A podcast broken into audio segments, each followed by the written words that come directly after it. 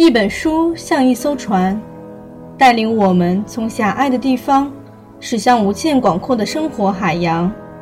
摘抄本朗读者计划，与你一同扬帆启程。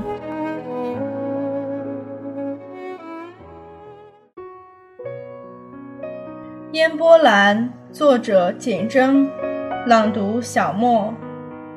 第一部分，烟波兰。笔一，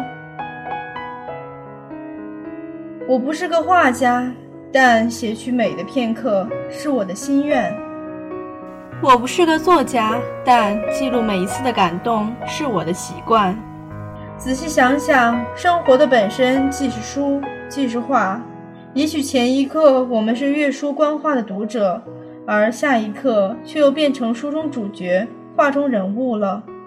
更有可能，我们同时既是读者，又是主角。每个日子都是内容不同的一本书，风格迥异的一幅画。只是我们的脚步太匆忙了，常常忘记去读它、欣赏它。随意的浏览过去，便断言生活是一味的今日抄袭昨日，只是公式化的食衣住行罢了。阅读不仅是认识符号而已，更要懂得符号所传递的内涵；而观画也不只是五彩缤纷的调配。细细想来，画中原是有画。我是个小人物，只希望自己别那么匆促，希望能够静下来。